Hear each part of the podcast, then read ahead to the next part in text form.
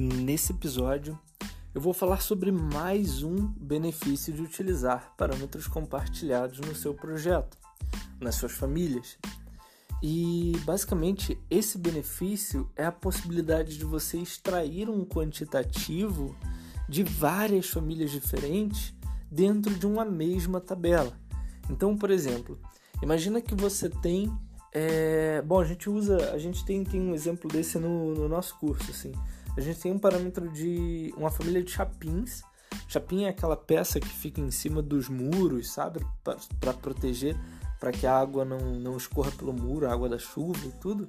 Então a gente cria lá no curso as famílias de chapins e na verdade a gente acaba tendo a necessidade de ter várias famílias diferentes. É... A gente tem uma família de repetição, a gente tem uma família que é uma peça única, enfim, a gente tem várias famílias diferentes e, e no final das contas a gente precisa que todas essas famílias quantifiquem na mesma tabela.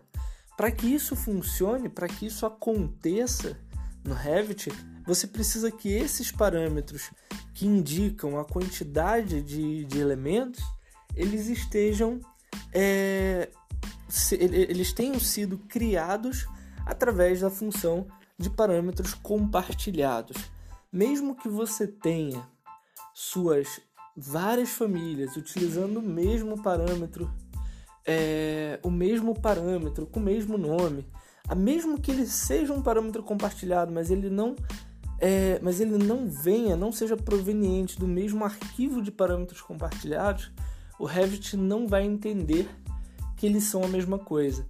Então você precisa, como regra, criar um, um arquivo de parâmetro compartilhado e utilizar esse arquivo em todas as famílias de onde você quer extrair aquele quantitativo ou puxar aquela informação de uma maneira única numa tabela. Então, novamente, mais uma vez nesse podcast, eu recomendo muito que você utilize parâmetros compartilhados nas suas famílias.